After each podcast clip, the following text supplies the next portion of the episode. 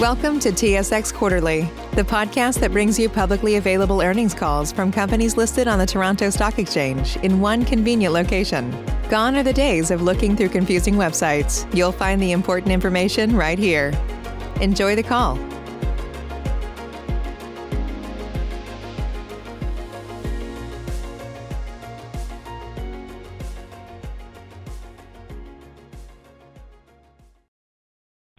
Good morning. My name is Pam, and I'll be the conference operator for today. At this time, I'd like to welcome everyone to the Lucara Diamond 2021 Q2 Results Conference Call. All lines have been placed on mute to prevent any background noise. After the speaker's remarks, there will be a question and answer session. If you'd like to ask a question during this time, simply press star, then the number 1 on your telephone keypad. If you'd like to withdraw your question, please press star followed by 2. Ms. Ira Thomas, you may begin your conference. Thank you very much, Pam. Hello, and thank you for joining Lucara's second quarter results call. Joining me from management today is Zara Bolt, CFO, Dr. John Armstrong, VP Technical Services, and Aisha Hira, VP Corporate Development and Strategy. In addition, we are pleased to be welcoming Gord Dirksen, President of JDS Energy's Engineering Division, and our newly appointed EPC manager, who is on hand to address any specific inquiries related to our underground expansion project. We will begin with a brief review of our quarterly performance, followed by a more fulsome update on our underground project, which we are pleased to report is now ramping up to full speed following the completion of project financing in Q2. I will be making forward-looking statements, so I do encourage you to review this cautionary statement at your leisure on our website. Lucara is certainly pleased to be reporting a solid, strong quarter reflecting a better business environment and market fundamentals that continue to improve quarter over quarter and year over year as we've started to recover from the ravages of COVID. It should be noted, however, that the impacts of the COVID variants in Botswana are being felt deeply still, and limited vaccine availability continues to be a major concern for our workforce and our local communities. Lucara continues to be vigilant in implementing stringent protocols at the mine site and our offices in Gaborone to manage the spread and to help support those impacted by the disease. Vaccines are slowly being rolled out now across the country, and we are working closely with the government to support this effort. For the quarter, with all COVID operating protocols in place, the result was continued safe, reliable production, and all physical metrics achieved against plan. Key highlights for the period include full project funding for the Karowe underground expansion following the successful completion of debt and equity financings in July, and a record production period for the recovery of specials, or diamonds greater than 10.8 carats, which accounted for 10.28% of total direct milling recovered carats, compared to approximately 6.5% in the comparable period last year. Other records of note: the quarter delivered our third diamond greater than 1,000 carats and Botswana's largest pink diamond, weighing in at just over 62 carats in size. Zara will shortly take us through some additional financial and operating highlights, but I would like to set the stage with a brief comment on the diamond market, which has continued to be stable and even buoyant and has helped deliver strong results and an average price per carat approaching pre-pandemic levels at $671 per carat. Strength was observed throughout the value chain, and Clara also enjoyed strong sales results with increasing volumes and customer participation. As a final summary comment, the recently completed debt and equity financings continue to support a healthy cash position and good available liquidity as we look forward to the first drawdowns on the senior secured project financing in support of our underground expansion activities, which, as I said, are in the process of ramping up for the remaining second half of the year. I think I've already spoken to COVID, and just to mention that we continue to work very closely with the government. We've got stringent protocols in effect on site and efforts to keep everyone safe, and our operations continue at full steady state capacity. As mining has progressed deeper in the open pit and is now dominated by South Lobe ore, we have seen strong resource performance, and in Q2, a record recovery of specials or diamonds greater than 10.8 carats in size, which is now more than 50% higher in Q2 compared to where we were in the same period last year. In addition, the 1,174 carat stone, our third diamond over 1,000 carats, was recovered, and we also recovered 16 diamonds greater than 100 carats, including 2 diamonds greater than 400 carats, 2 diamonds greater than 200 carats, and a further 12 stones between 1 and 200 carats in weight. As this slide continues to demonstrate, the consistent recovery of these diamonds remains the key value driver for Lucara, accounting for close to 70% of our revenues on a regular basis. Under our novel supply agreement with HB, Lucara's plus 10.8 carat production is being sold at prices based on the estimated polished outcome of each diamond, determined through state-of-the-art scanning and planning technology, with a true-up amount payable to Lucara on actual achieved polished sales in excess of the initial estimated polish price, less a fee and the cost of manufacturing. The plus 10.8 carat diamonds of poorer quality, which is the cleavage lobe and the rejection goods, are sold as rough parcels and do not enter the polishing pipeline at HB.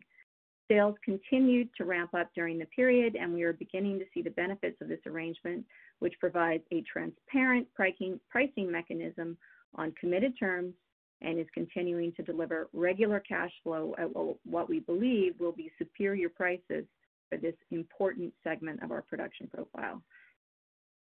In Q2, the company recorded revenue of $30.7 million from the HB sales agreements, including top-up values from shipments in 2020 and 2021. Lucara entered into a second strategic collaboration with HB in 2020, this time including Louis Vuitton, the world's leading luxury brand, for the planning and polishing of the exceptional 549-carat white gem diamond we refer to as Sethunya, meaning flower in Setswana, that we recovered in February of last year. Titunia is one of the highest quality exceptional diamonds ever recovered at Karowe, and we believe this alliance is a unique opportunity to partner with industry-leading participants within the supply chain to raise the profile of our operations in Botswana and transform this rare and unique rough diamond into an extraordinary bespoke polished diamond collection, catering exclusively to Louis Vuitton's global customer base. Under the terms of this agreement, Lucara will receive payments for diamonds created from Sethunya no later than December of 2021. Similar to our existing supply agreement with HB, Lucara will receive payment based on the final polished outcome, less a commission and the cost of polishing.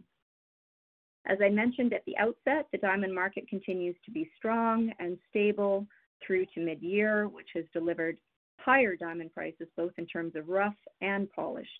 Analyst consensus estimates are that rough diamond prices are up between 15 and 20% so far in 2021, demonstrating a strong recovery from pandemic pricing observed in 2020. Comforting to see is the strength across the value chain, with polished diamond jewelry sales trending upward as well. Tiffany, which is now owned by our partner Louis Vuitton, recorded another strong quarter in Q2 with good demand coming out of the US and China.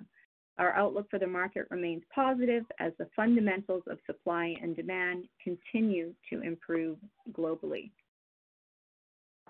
Interest in Clara, Lucara's 100% owned proprietary secure web-based digital sales platform, continues to grow in 2021, owing to continued global restrictions impeding travel for many diamond manufacturers, combined with an increasing interest in purchasing rough diamonds in a more efficient, innovative way.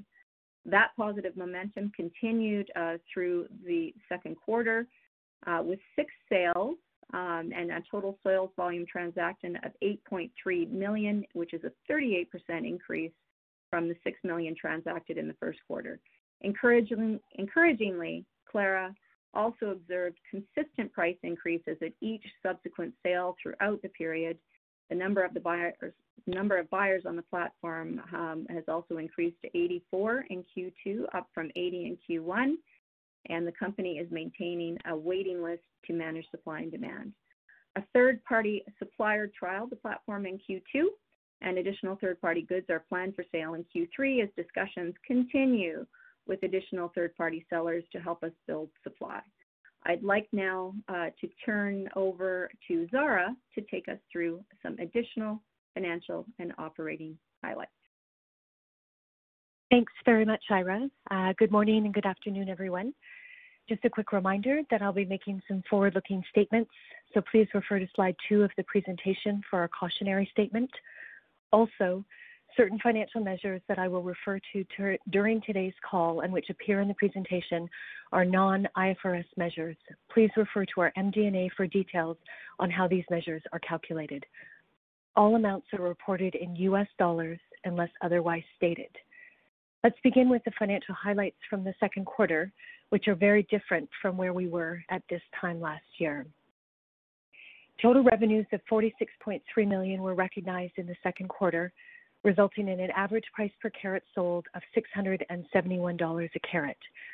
I would remind you that last year we made a deliberate decision due to very difficult market conditions not to sell any plus 10.8 carat diamonds through tender. As a result, our revenue for the second quarter last year was $7.5 million or $109 a carat. This quarter, the company recorded net income of $6 million, or earnings per share of 2 cents, as compared to a net loss of $13.9 million, or a net loss of 4 cents per share in the comparative quarter from 2020. Adjusted EBITDA was $22.2 million, as compared to negative adjusted EBITDA of $10 million for the same period in 2020. Cash flow from operations was 5 cents per share this quarter, as compared to negative 2 cents per share during the 3 months ended June 30th, 2020. The increase in revenue this quarter had the most significant impact on cash flow from operations, adjusted EBITDA, and net income. Continuing the trend from the first quarter this year, pricing continued to increase in virtually all size classes, resulting in a strong financial performance for the first half of 2021. We ended the quarter with $13.7 million in cash, $50 million drawn on the working capital facility, and net debt of $36.3 million. Our $50 million working capital facility was extended in early May and will be refinanced shortly with funds from the $220 million senior secured project financing. We're currently working through the conditions precedent to reach financial close for those facilities, which will allow us to refinance the existing working capital facility and submit our first utilization request for the underground expansion. Moving on to highlights from the first 6 months of June 30 of 2021. Revenues more than doubled from 41.6 million to 99.9 million for the 6 months ended June 30th, 2021. This reflects a much stronger price environment following a significant and sustained increase in demand, which began in the latter part of 2020. Higher revenues had the most significant impact on the improvement to adjusted EBITDA, which is 44.5 million this year as compared to a negative adjusted EBITDA of 1.8 million last year, and also to our net income of 9.4 million for the 6 months ended June 30th, 2021, as compared to a net loss of 17.1 million for the same 6 month period in 2020. We achieved an average price per carat sold of $618, from the sale of almost 161,000 carats in the first half of this year. This compares to an average price per carat sold of $268 from the sale of 155,000 carats during the same 6 month period in 2020. Operating expenses increased about 14 to 15% from the same period last year due to a combination of higher power, labor, and insurance costs. This is similar to the increase that was observed in the first quarter this year and reflective of cost reductions that we implemented in Q2 2020 that have subsequently been removed. The operating cost per ton of ore processed was $28.79 compared to $27.14 for the same period last year. Cash flow from operations was 11 cents per share as compared to nil for the same period from 2020. Moving now to our operational highlights for the second quarter. These included ore and waste mined of 1 million tons and 0.7 million tons respectively, 730,000 tons of ore processed, resulting in just over 101,000 carats recovered, achieving a recovered grade of 13.9 carats per 100 tons. As Ira mentioned earlier, we recovered 261 specials, or diamonds greater than 10.8 carats in weight, from direct milling during the second quarter, representing 10.28% of total direct milling recovered carats. This is one of our highest production quarters to date in terms of the volume of specials recovered. In comparison, we recovered 6.48% specials in Q2 2020. In addition to a 1,174-carat stone recovered, 16 diamonds greater than 100 carats were also recovered during the quarter, including 2 diamonds greater than 400 carats, 2 diamonds greater than 200 carats, along with a further 12 stones between 100 and 200 carats in weight. Mining and processing results were on plan during the second quarter, although you will note that the split between ore and waste tons mined has been weighted more heavily to ore tons mined. This was done to enable destacking of the benches in the northern part of the pit, which will help us maintain operational flexibility through the remainder of the year. The reduced waste mining is not expected to have an impact on our ability to access ore in line with the mine plan. Carats sold totaled just under 69,000 in the quarter, which was very close to the same number of carats sold in the second quarter of 2020. The operating cost per carat sold was $219, resulting in an operating margin of $450 a carat sold, or 67%, which is consistent with our Q1 results and more typical of our high-margin operating history, which apart from 2020 has been fairly consistent over the life of the mine. Moving now to look briefly at the sales channels that we're using. This slide sets out how we sell our diamonds. Revenues from the sale of plus 10.8 carat diamonds to HB were $30.7 million in the second quarter, representing almost 77% of total revenues of $46.3 million recognized in the second quarter. We have estimated variable consideration of $5.1 million as of June 30th on shipments delivered to HB through the end of June, up slightly from the $4.9 million estimate as at March 31st. In the first quarter, there was a noticeable increase in the number of larger, higher-value diamonds sold, and this continued into the second quarter. We achieved an average price of $6,767 per carat for the specials sold, almost double from the $3,554 a carat from Q1 this year. Shipments continue to be delivered to HB about twice a month, and with improvements made by HB in their manufacturing process, we're seeing a reduction in the length of time that it takes to analyze and manufacture the less complicated plus 10.8 carat stones we've delivered. As a result, some of you may have noticed that our receivable balance with HB remained at around $23 million as of June 30th. This is about the same as it was at March 31st and up from just over $13 million at the year end. This results from a combination of the timing of deliveries to HB, improvements in their manufacturing processes, and to the higher value of the production delivered following a very strong second quarter for recoveries. Looking now at Clara, which is our proprietary secure web-based digital sales platform for rough diamonds, the value of rough diamonds transacted through Clara was $8.3 million over 6 sales in the second quarter, a 38% increase from $6 million transactions in the first quarter. Strong price increases observed in the first quarter continued through the second quarter, and the number of buyers on the platform increased to 84 as of June 30th. The average price per carat sold through the Clara platform was just over $1,600. The balance of our production is sold through a quarterly tender process.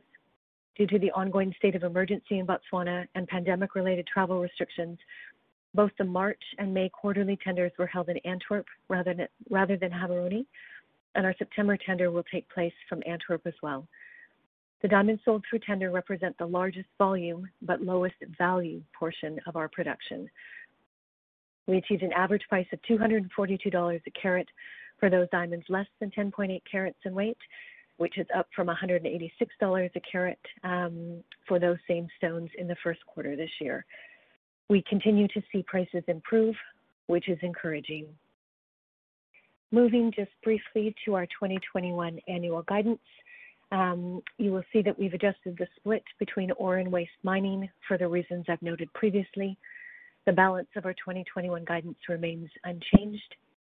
I will point out that we expect to spend up to $120 million on the underground expansion this year, having already spent almost $33 million by the end of June. On that note, I will hand the floor over to Dr. John Armstrong, our Vice President, Technical Services, to talk about where we are with the underground expansion project. John? Okay, thank you, Zara, and thank you, Ira. Good morning and afternoon, and welcome everyone to the call. I'm pleased to present an update on the Karowe Underground Expansion Project and talk through some of the changes since the 2019 feasibility study and some of the physical progress achieved during 2020 and 2021, and of course the next steps for the project. I would encourage everyone to take note of the cautionary statements on slide 2 of this presentation deck. My remarks will include forward-looking statements. As a reminder, all amounts are referenced are in U.S. dollars unless otherwise indicated. Next slide, please. The Karowe Underground Project is now, as described previously, a fully financed project with operating cash flow from the open pit, a $220 million finance facility, and the recently closed Canadian $41.4 million equity financing. The underground project will extend the mine life an additional 13-plus years out to 2040 with an estimated $4 billion of additional revenue. Our revenue models use conservative diamond price assumptions with no escalation and excludes exceptional stone revenue. The underground mining method, given its bottom-up approach, targets the highest value rock type in the south lobe, the EMPKS, which has the coarsest diamond size frequency distribution, highest recoverable grade, and is the dominant rock type that we've mined in these early stages from the underground, and is the source of many of the truly exceptional diamond recoveries, including the 1109-carat Lesedi La Rona, the 549-carat Sethunya, and the 1758-carat Sewelô, to name a few. Next slide, please. The long-hole stoping method has been selected, and basically this method is like a fully assisted block cave, with a design and a layout analogous to many block cave mines around the world. This method allows early access to the EMPKS, as mentioned, in the early stages of the underground mine life with minimal dilution and contributes to an approximately 3-year payback period. We have all necessary permits in place, including a mining license extension to 2046. Lucara has adopted the IFC performance standards, extending those to the Equator Principles for the underground project. We are moving to adopt CIM towards Sustainable Mining Initiative and the Global Industry Standard for Tailings Management as part of our ongoing commitment to environmental and social best practices. Much has happened since the conclusion of the feasibility study in the fourth quarter of 2019, and despite the challenges presented over the last 18 months, much significant progress has been made on the project to date. This is a testament to the tremendous effort put forward by JDS Energy and Mining, Lucara's EPCM for the project, our various contractors that we have engaged with and signed contracts with, and the strong operational environment of the Karowe mine itself. Although COVID-19 related delays have impacted the original schedule, no material variances between the 2019 feasibility study and the current project design have resulted following the completion of detailed design and engineering work undertaken in 2020 and 2021. COVID-19 has impacted the schedule with delay in the pre-sink activities for shaft development by 1 year, and now we expect full production in the fourth quarter of 2026, a 1.3-year delay from the original feasibility study end date. Overall, full project CapEx has increased marginally by 4% to $534 million U.S. dollars, including contingency. These cost increases are driven mainly by an increase in the diameter of the production shaft, an additional sub-level, and more other kind of minor changes that I'll touch on throughout the presentation. To the end of the second quarter of 2021, a total of $51.4 million has been spent on the project to date. These are focused on procurement of long lead time items, engineering design work for the shafts, critical early works, and civil works. The ultimate goal of this was to ensure minimal additional delays to the project schedule as we went through the financing exercise and to de-risk the start of the project. The open pit mine plan has been rescoped and optimized to allow for continuous operation into 2026.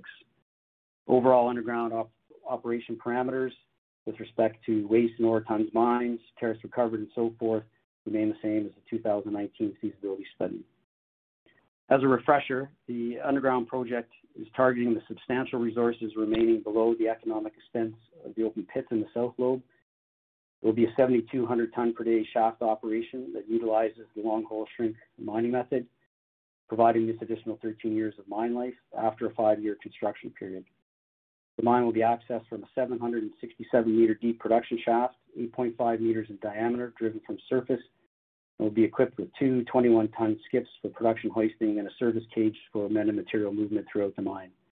The shaft will also serve as the main fresh air intake to the mine. A second shaft, 6 meters in diameter, driven from surface to 733 meters deep, will form the ventilation and the ventilation shaft and the exhaust for the mine workings. A total of 7 levels will access the ore body, with 3 connected to the shaft system. The main extraction level on 310 will be laid out, typical of a block caving arrangement, and all the other levels will form drilling platforms that will drill from within the kimberlite to do the sequencing on the drill and blast up through the stope. And we're planning to mine about 400 vertical meters from the 310 level up to the base of the open pit. The long hole method is planned to systematically drill and blast the entire lobe on a vertical retreat basis. A significant portion of the blasted muck is left in the stope during blasting and stoping to stabilize the host rock, with only the swell extracted during the drill and blast phase, and that muck is extracted out of the 310 level draw points. Once the column is fully blasted, the stope will be drawn empty just simply by drawing the muck points down, and we'll recover the kimberlite skin as we mine down. And during the first 200 meter verticals of mining are contained within granite host rock, with minimal dilution expected there. It's within our payback period, and the dominant rock type to come out of the draw points at that point in time will be the EMPKS.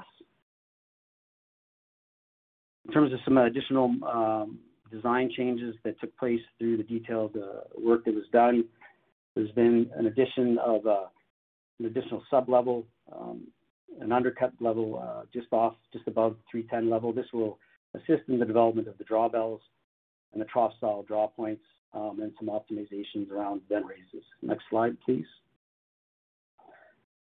The long-hole shrink method brings forth a number of advantages, especially early in the years of the underground operations at Karowe. Namely, 1, access to the highest value portion of the lower south lobe, minimal dilution as mining occurs in competent granite host rocks. Underground development can be done simultaneously with the open pit operations. Volumetrically, the EMPKS uniforms the dominant rock type that will be extracted during the early stage of the underground operation, with over 90% of the recoverable carats between the 310 and 400 levels attributable to this EMPKS unit, which, as we previously mentioned, has a demonstrably coarse diamond-sized frequency distribution and is a significant source of large, high-value diamonds from the current open pit operations. The graphic that you see on the bottom of the slide displays the recovered carats by source. This aligns with some of the disclosure around the 2019 feasibility study, but obviously takes into account slight modifications due to project delays. Next slide, please. This particular slide here is a collection of images from just some of the significant diamond recoveries that have taken place from the south lobe of the AK6 kimberlite. Karowe has now produced 3 diamonds in excess of 1,000 carats apiece, each of which has been recovered from processing of the EMPKS unit. These include the 1,109 carat Lesedi La Rona, the 1,750 carat Sewelô, the unnamed 1,174 carat diamond recovered just recently, along with a number of other top quality high white gems shown here, including the 549 carat Sethunya, the 813 carat Constellation. Production runs of the EMPKS have exceeded the modeled weight percent of plus 10.8 carat diamonds that is in the 2019 feasibility study, which sits at 7.98% for the EMPKS unit. In 2021, we have had 2 production runs of EMPKS that have exceeded 12 weight percent plus 10.8 carat diamonds, along with the recovery of a number of large, high quality diamonds. and not to be outshone by its brother in the South Lobe, the EMPKS is also a significant producer of large, high-quality diamonds. Shown on the right side of this image, you'll see the 393-carat stone recently recovered and press released, the 378-carat stone that was recovered earlier this year, and what I've been showing here is the 342-carat diamond also recovered earlier this year. For those of you that are into counting, there are 9 diamonds shown on this particular image. 6 of these diamonds have been recovered since the beginning of 2020. The demonstrably coarse size distributions for both the MPKS and EMPKS and the continued recovery of these and other high-value diamonds, coupled with the continued overall strong resource performance, are important economic drivers for the underground mine at Karowe. We'll spend a little bit of time on this slide. This is diamond pricing. I'm actually not going to spend a pile of time here. There's a lot for the reader to unpack here. The main takeaways that I would like to emphasize is that Lucara is holding the same diamond price assumption as the 2019 feasibility study. Those are shown in the small inset table on the lower right image. In the feasibility study, basically those numbers enter the mine plan in 2023. There is no diamond price escalation post-2023 on the diamond prices. No exceptional stone recoveries are included in the model average prices. And I would say that if you take those model average prices and do a weighted average price against our production profiles as shown on this diagram, you will see very good reconciliation between achieved price and our model prices. Next slide, please. Save big on brunch for mom, all in the Kroger app. Get 16-ounce packs of flavorful Angus 90% lean ground sirloin for $4.99 each with a digital coupon. Then buy 2, get 2 free on 12 packs of delicious Coca-Cola, Pepsi, or 7-Up, all with your card. Shop these deals at your local Kroger, less than 5 miles away. Or tap the screen now to download the Kroger app to save big today. Kroger, fresh for everyone. Prices and product availability subject to change. Restrictions apply. See site for details.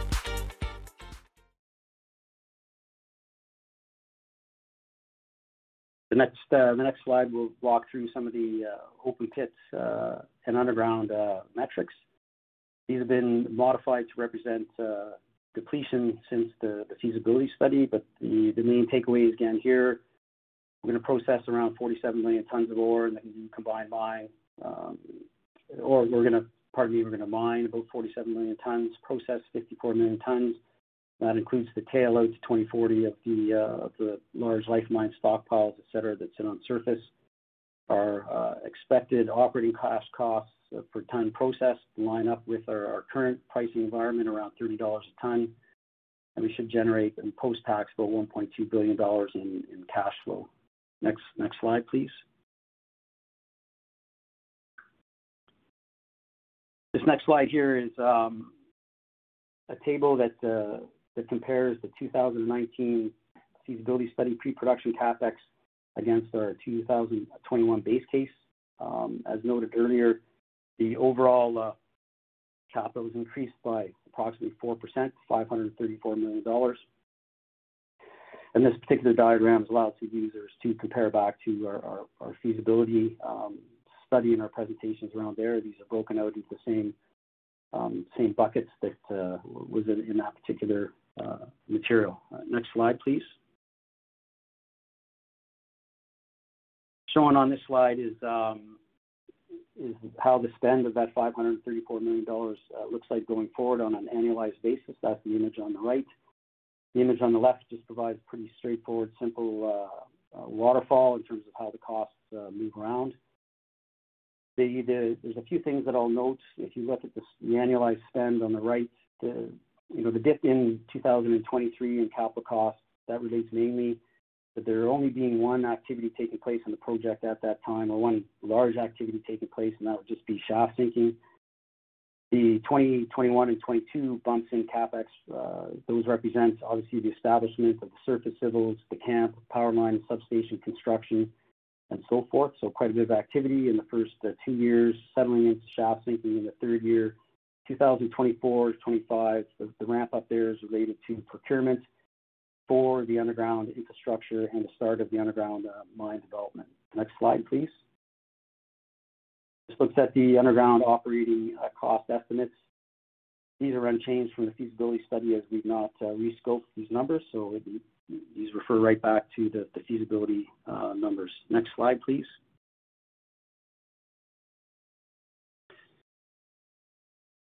A total of 51.4 million out of the total budget of 534 million has been spent to date. Where did that $51.4 million go? That has been spent mainly on pre-sink engineering. It's complete.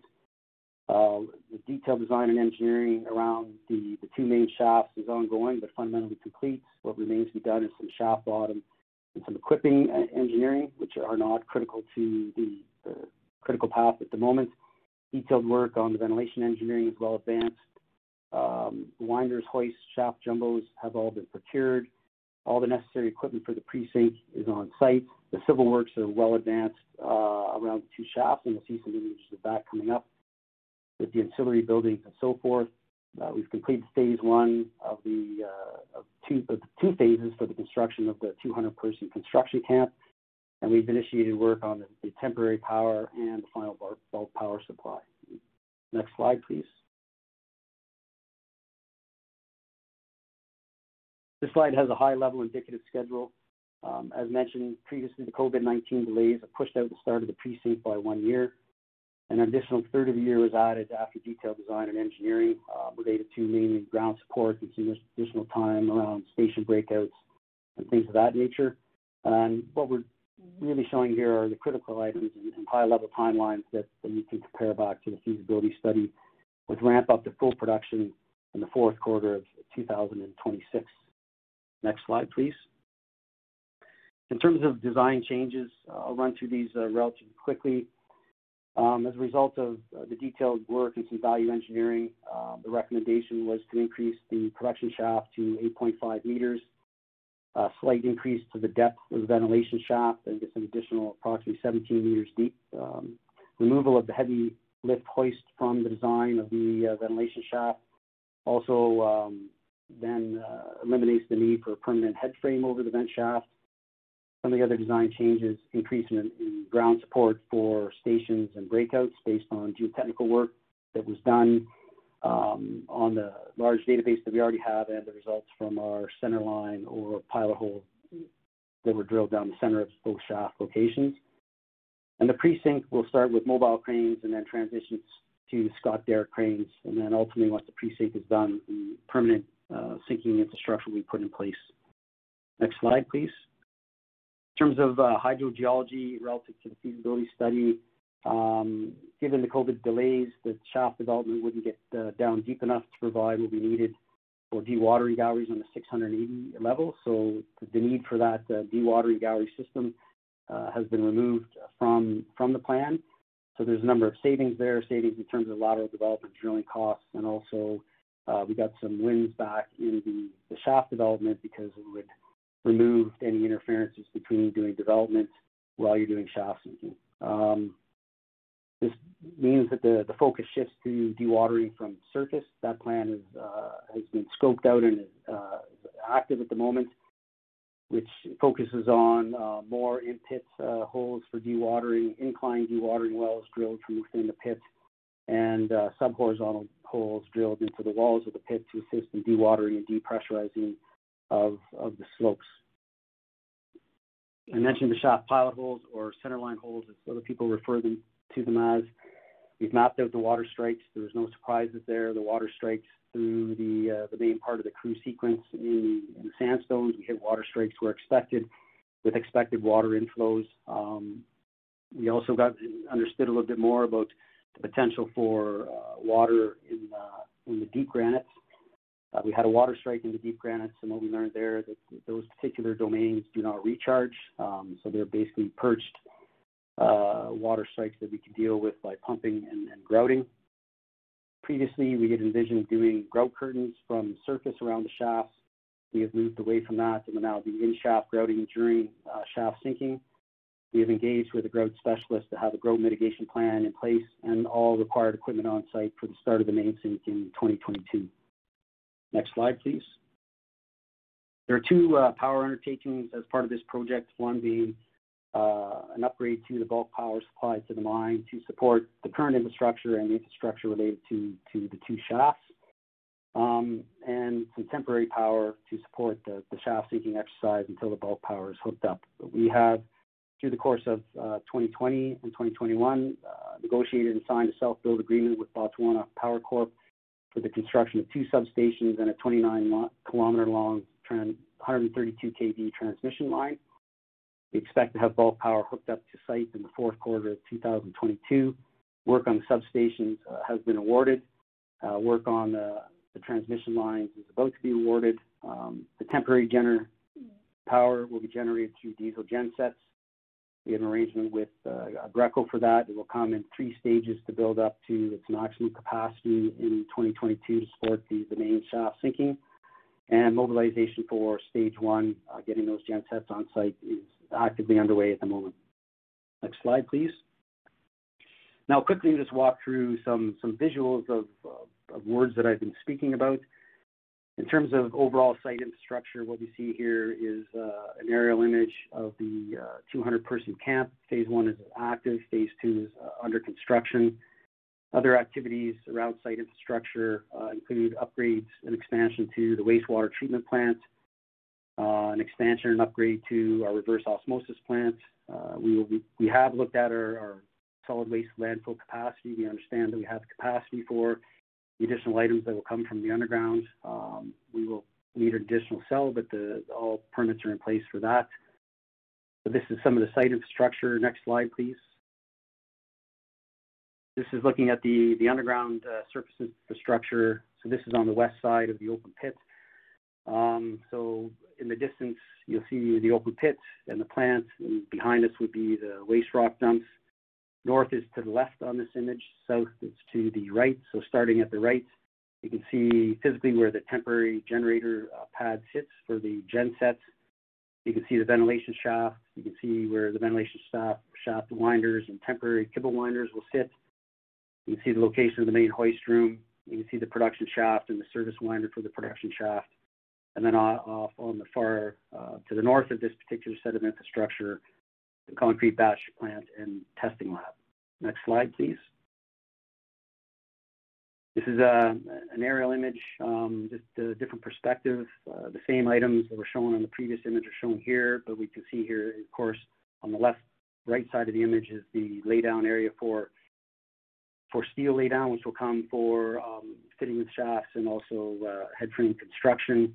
You can see the location of the production shaft collar and the ventilation shaft collar. And I would point out that since this photo was taken a few weeks ago, that at the ventilation shaft, that formwork that you see, that steelwork you see, all the cement has been poured around the shaft barrel.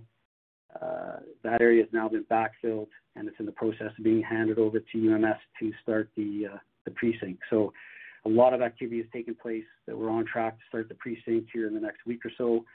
A lot of work from Trollop Mining Services, who assisted with some of the civils, Calcon, who did the civil construction, and now UMS is taking over this to start the precinct. Next slide, please.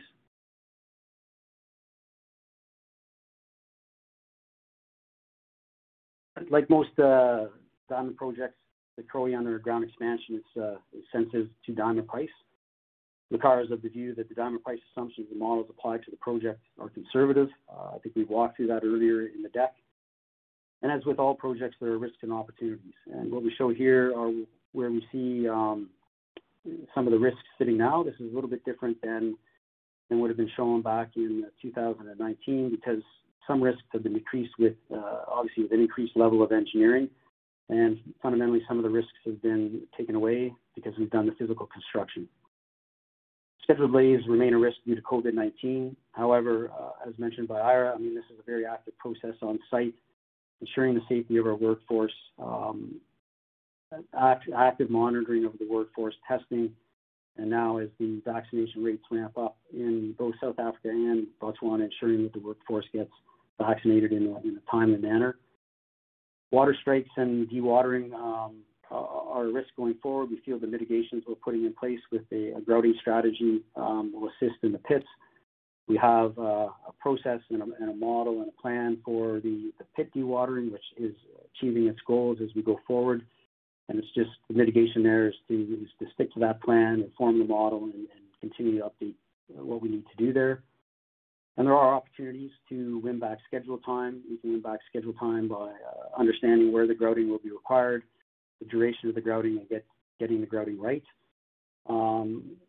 We have the opportunity to draw down that kimberlite skin during mining as opposed to later in the mine life and going back and recovering it. There is always the possibility and the opportunity around large diamond recovery. This is just straight up value recovery for the mine and for the company. And I think we've demonstrated over time that there is a real opportunity to see some large, high-value diamonds come out of the operation. And we also have additional underground mineral resources that remain. At this point in time, we haven't spent a lot of time looking at them. This would be beneath the north and the center lobes, and also at depth within the south lobe. The indicated resource goes down to 250 meters, the 250 meter above sea level. The underground extraction level is at 310. The base of the inferred is at 60 meters above sea level, and the south lobe is open below that. And with the mining method chosen, we have not sterilized anything below that extraction level. So there are opportunities to add additional mineral resources at depth that we looked at the appropriate time. Next slide, please. The next step. So going forward, we've talked about it and hit on it a couple of times here. The precinct mobilization is currently taking place. The mobilization for the temporary power is currently taking place. We have representatives from McGreco on site. UMS South Africa and UMS Botswana are on site with their crews getting ready to start the precinct. And as I indicated, that first blast in the ventilation shaft should take place within the next 10 to 14 days, so on track with the revised schedule and on budget with the revised schedule to initiate that activity. Going forward over the course of the remainder of the year will be to start substation construction, to start the detailed design and engineering work on the transmission line, and to start clearing along that transmission line route, to start work on the underground mine and the underground mine infrastructure with respect to the crush and convey systems, and to start work on engineering and design of the fine tailings pond expansion at Karowe. And with that, I think that is the end of the presentations material. Obviously, it's a very busy time on site. It's an exciting time for everybody. We are being absolutely cognizant of COVID-19 and ensuring that everybody works in a safe manner. And this is the beginning of a 5-year project. And we're glad that we're at this place with a fully financed project with a site that is ready to accept the precinct crews and to get into the real work of getting those shafts driven down. And with that, thank you very much, and we'll entertain any questions. Thank you. Ladies and gentlemen, we will now begin the question and answer session. Should you have a question, please press star followed by 1 on your touch-tone phone. You will hear a 3-tone prompt acknowledging your request, and your questions will be polled in the order they are received. Should you wish to decline from the polling process, please press star followed by 2. If you're using a speakerphone, please lift your handset before pressing any keys. One moment for your first question.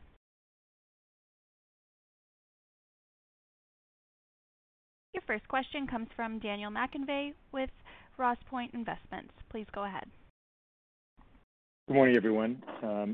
Thank you for the detailed presentation of the Underground Development Plan.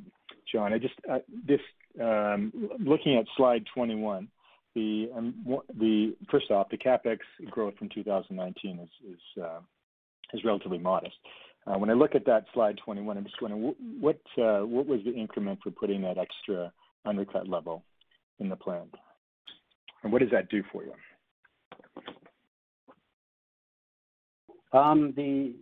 The main rationale behind that was to, if you look at the two images side by each, the one that we're going with, the distances that for drilling for the blast holes is decreased quite dramatically, so it de-risks, the development of those drawbells. So the blast hole lengths have shortened, which means you have more accurate drilling, which means that fundamentally the, the setup of those drawbells will be closer to design than you would have got with the other approach.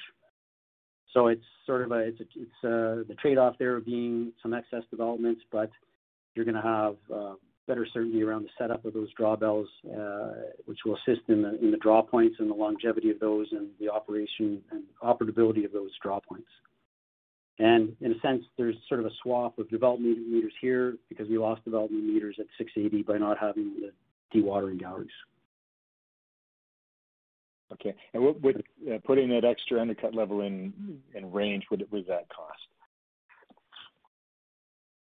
I don't have a particular. Would it be more than 10 million?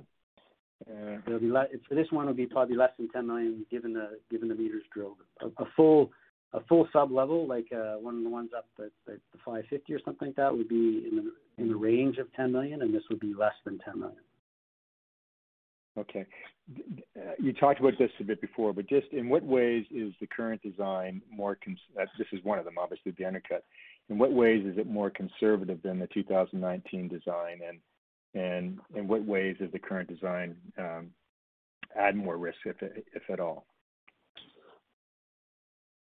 So I'd say that, the conservatism here is the addition of this undercut. The other design things will come as we do the detailed design around layouts, the detailed layouts for additional sub-levels.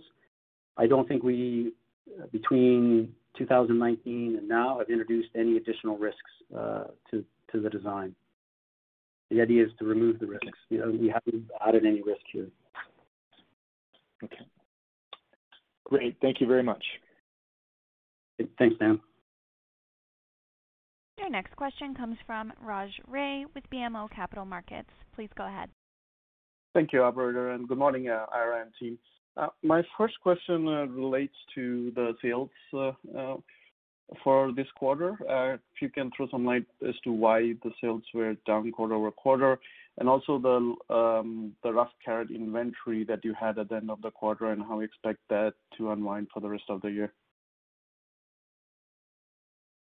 Zara, do you want to start and I can jump in?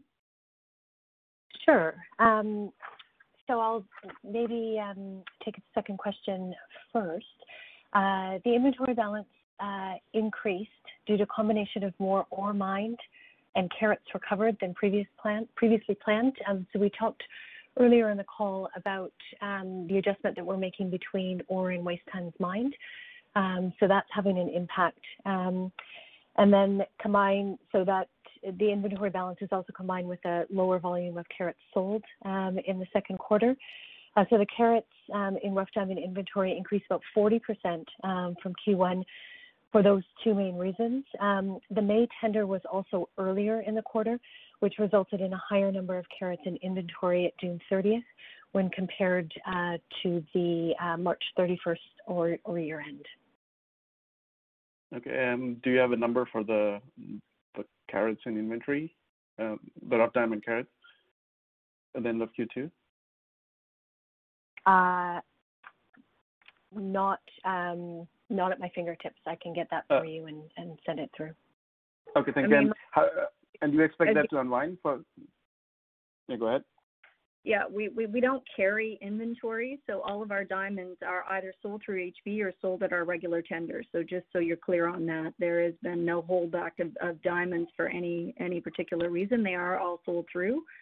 And our Q2 sales really were very strong and based very much on kind of achieved our plan. Okay. And the second question I have is towards the CapEx. With respect to the future procurement, how much of that has already been priced? Specifically with respect to the additional ground support, and then there's with respect to the underground, most of the procurement is 2024, 2025. And what steel prices are you assuming in your updated CapEx number? John, do you want to start? Yeah, sure. So with respect to procurement and contracts, at the present time, We have committed, we are committed to about $100 million of contracts, including procurement. And that includes, so we were able to get the steel ordered for head frames and things of that nature prior to some of the inflationary increases. What we have going forward in terms of, you know, that procurement that will take place for underground, we are looking at present. We've started the engineering and design work for the crush convey system. So the idea is to get that pinned down as soon as possible and get the orders placed. In terms of steel prices, when they do the new costing, that, you know, the current steel prices will be used, but we haven't made any long-term adjustments to our capital estimates in that respect. Okay, thank you. To be fair, Raj, we've looked hard at that and in anticipation of any material changes, and based on the fact that we've had early procurement of the bulk of our steel needs, we are not looking at that as a material risk. Okay, thank you, Ira. And then this question is for John again. Look, I'm a metallurgical engineer, so pardon me if I'm getting this wrong, but I had a question regarding the removal of the hoist from the ventilation shaft. What was the reason for having the hoist in the first place, and why are you expecting now that you don't need it? And if you can touch upon that from a flexibility perspective, in terms of downtown for the main hoist, and also from a safety perspective? Sure, those are excellent questions. The removal of it, the initial thinking there was that the heavy lift hoist would be used to get equipment into the underground during the early stages of the development of the underground, and then periodically over the life of mine would be used again to either bring pieces of equipment out or bring pieces of equipment down. But it wasn't going to be used on a regular basis.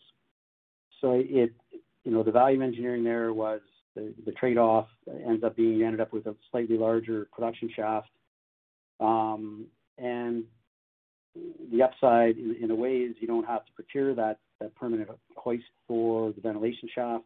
You don't have to build a head frame, and you don't have to have a piece of equipment that requires, you know, rigorous ongoing maintenance that you only operate several times a year. So it was an expensive piece of equipment, like I said, to have sitting there to maintain and only use infrequently. So the decision was made to remove it. With respect to kind of the redundancies, the ventilation shaft would never have been set up to replace the production shaft, right? It doesn't have the right internals set up with the right diameters or loading pockets or such like that it could be used as a secondary method of hoisting ore. And when it comes to the egress, the ventilation shaft will still be the emergency egress out of the mine. And what we will have in place is something called the Tech Edge Mobile Rescue Winder. So it is a mobile emergency rescue winder that will be positioned at the ventilation shaft on a permanent basis, and that will be used as the emergency egress. So that component is still covered off. Okay, thanks, John. That answers all my questions. Thank you. Thanks, Raj. Ladies and gentlemen, as a reminder, should you have any questions, please press *1. Your next question comes from Scott McDonald with Scotiabank. Please go ahead. Hi, everyone. Thank you for the update. A few questions from me just on the sales and Clara and a few on the underground. Just quickly on the sales, can you give any color as to why the realized prices for your HB sales were so much higher this quarter versus prior quarters?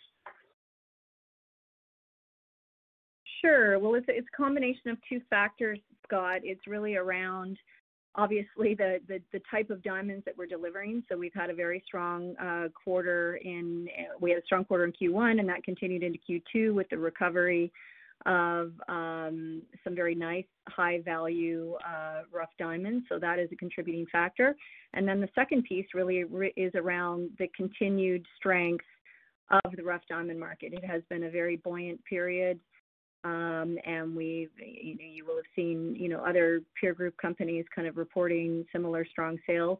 So it's really the combination of the strong resource performance together with an improving overall price environment for rough diamonds and polished for that matter. Great. So I guess the outlook for the pricing to HB is pretty good going into Q3 and Q4. Yeah, what I'm most encouraged about is the fact that we're seeing strength across the supply chain. So it's not, limited in certain pockets or certain segments. We're seeing it in, almost all categories of rough diamonds. And then we're also seeing it in terms of polished sales, jewelry sales. So I think it's a, fundamental shift, something we haven't seen for, quite a long time in the diamond market.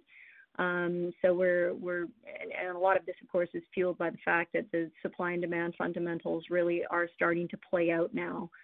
So we have a very positive outlook, and I think we're positioned for, months and years to come here now. Okay, excellent.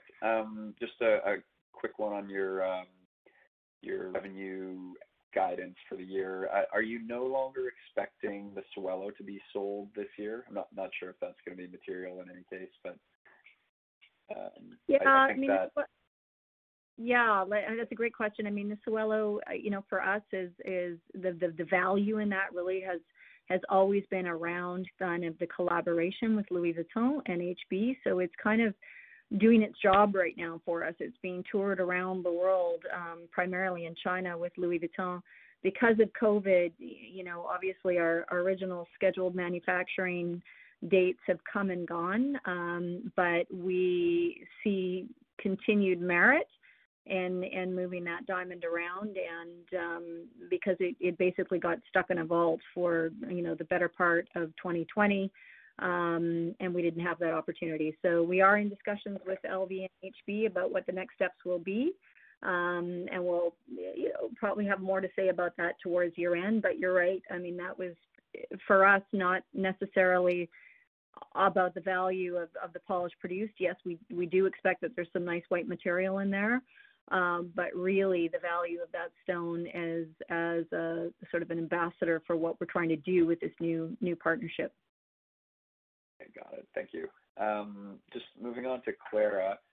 So you completed a trial with a third-party supplier in Q2, and it sounds like you've got more trials planned in Q3. Just to confirm, are you still in discussions with the third party that did complete the trial? Did they give good feedback, and are you hopeful that they'll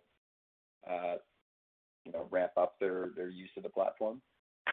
Yeah, we're in discussions with several potential long-term participants, but what I would say is that those that have trialed the platform so far have been very pleased with the results, and the intention is to continue to deliver some stones for sale.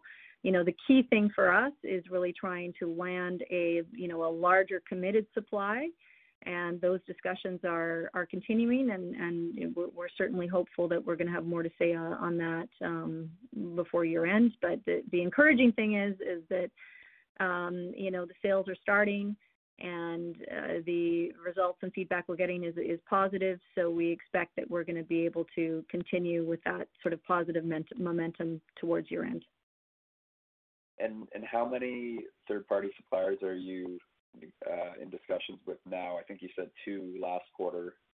And I guess I'm just curious, what sort of are the sticking points as to getting someone to commit to a larger supply? It's really just we're beyond 2 now. We've got discussions with several potential sellers on the platform right now.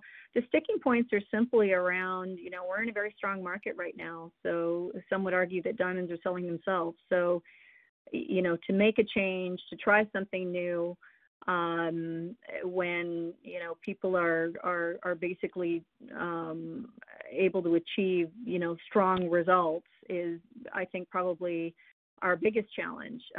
What is encouraging, though, is that, again, for those that have decided to put some on, and when they can see that Clara is doing as well or better, even in this strong pricing environment, that really becomes, you know, the impetus towards putting more volumes on. So, you know, I think it will come. I think for the producers, they've obviously weathered a really challenging period.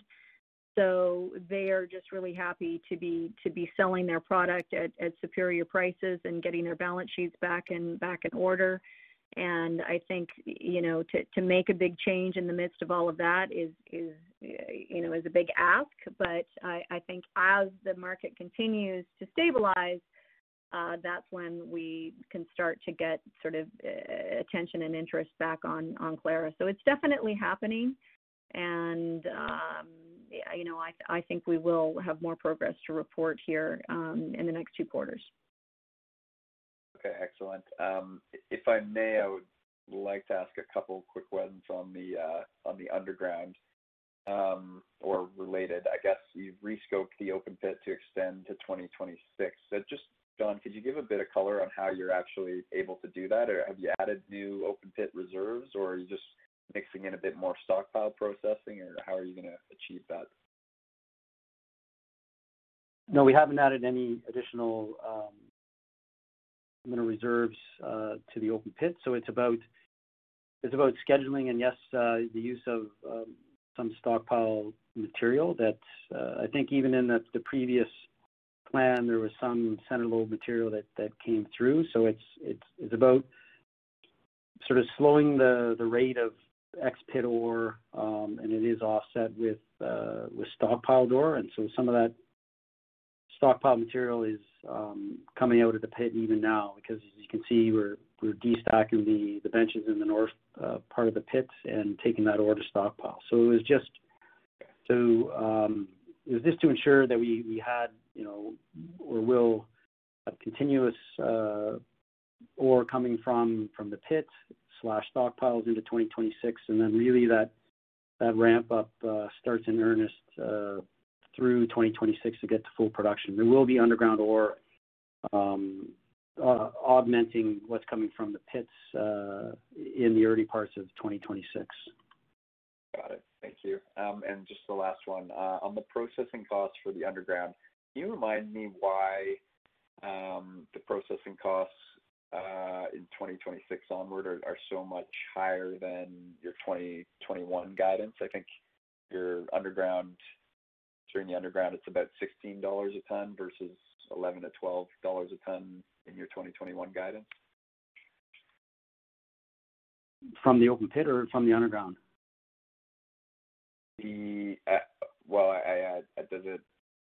Does the source of the ore matter for the processing costs? I guess in your presentation today, it showed I think at $15.70 for the processing costs for the underground, whereas in your 2021 guidance, I believe it's $11 to $12 a ton, if I'm not mistaken. I don't have a response to that off the top of my head. We'd have to come back to you. Okay. All right, that's it for me. Thanks. Thanks, everyone. Your next question comes from Paul Zeminski with PZDA. Please go ahead. Hi, everyone. Congrats on an exciting quarter with all the special recoveries. I guess I'm maybe following up on, you know, Scott's question and comment. I'm wondering how you're thinking about revenue guidance, looking at, you know, the average price per carat in the quarter versus the implied full year guidance for average price. How much of the average price you achieved in Q2 was a result of, you know, the product mix and higher market prices versus maybe larger diamonds that were held back, you know, from sale last year due to the pandemic that are, you know, maybe being sold now? Thanks, Paul. Zara, do you want to take a crack at that one? Sure.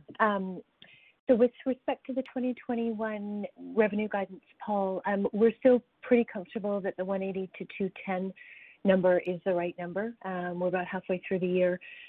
You'll remember, having followed us for a number of years now, that it can really vary over the course of different quarters. So so far this year, we've had, as Ira and John have mentioned, really strong performance from the resource, really strong pricing and demand from the market. The diamonds sold to HB in 2020 are now mostly manufactured and sold, so that uplift from 2020 stones delivered is generally behind us. We're not seeing a lot of additional cash expected from those stones. We are seeing more current period, so deliveries, shipments that have been delivered in our current production year now being sold, and we're starting to realize some of the uplift from those deliveries as HB has improved their manufacturing process and shortened some of the cycle times. Ira, do you want to add to that? No, I think that, you know, what we're trying to do here, Paul, is, you know, obviously we're feeling optimistic about the market and the outlook, but again, because of the variable nature of any diamond resource, you know, we've got 8 years of production that we rely on with our resource models. We have really, I think, done well in Q1 and Q2, and we'll see how we do through Q3, but we think it would be imprudent to make any adjustments at this point in time because of the experience of these resources and how they can vary from quarter to quarter. But at this point, certainly we're feeling good about what's coming out of the ground. Very good. Thank you. Your final question comes from Oliver Grincroc with Berenberg. Please go ahead. Hi, thanks for taking my question. Could you give us some color on what the ore mix and grade kind of looks like from the open pit out to 2026? And also, when is the underground project due for board approval? Thank you. John, do you want to start, and then I can take the second piece? I would refer you to the mineral resource reserve statement for the open pit. That will give you the overall average grade that remains in the open pit, and I believe we have it split by E versus M. So I would refer you to that document for what the remainder of the life mine of the open pit looks like with respect to the carats and grade.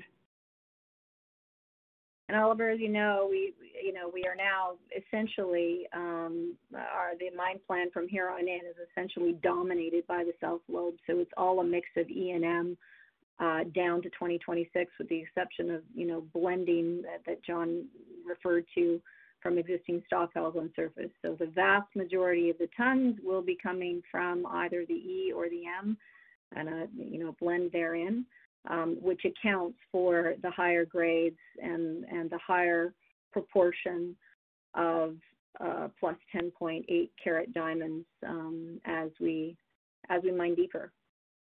In terms of full board sanction, basically, we're in the final stages of meeting all of our conditions precedent for the drawdown on the facility, and so that is expected to happen pretty quick here. But where all systems go, the board is entirely supportive and excited to be moving forward with the underground project.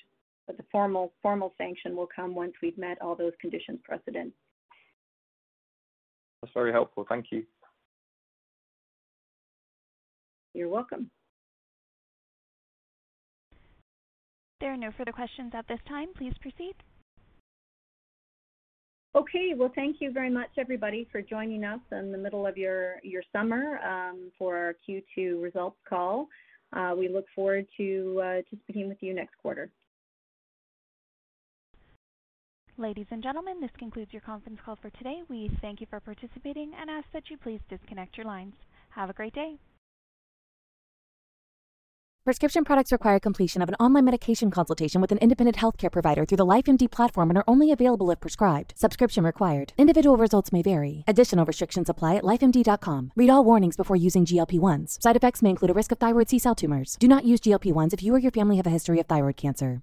If you've struggled for years to lose weight and have given up hope, did you know you can now access GLP-1 prescription medications through LifeMD? LifeMD is now offering eligible patients online access to GLP-1s, the breakthrough prescription medication that can help you lose body fat and weight. Listen to what people are saying. You just take your shot. It doesn't feel like you're on a diet. What I wasn't expecting it to do was to shut off the food noise. This was life-altering, and if I can do it, I feel like anybody can do it.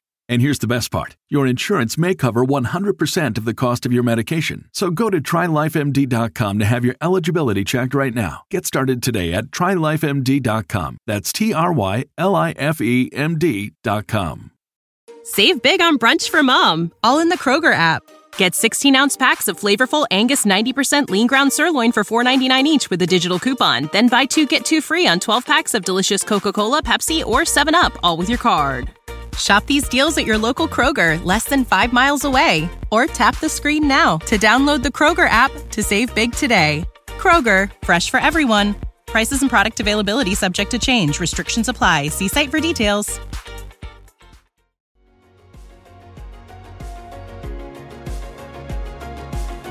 Thank you for listening to TSX Quarterly. If you enjoyed the cast, remember to leave a good rating. And remember, for any additional inquiries, please consult the company's investor relations section on their website. See you next time.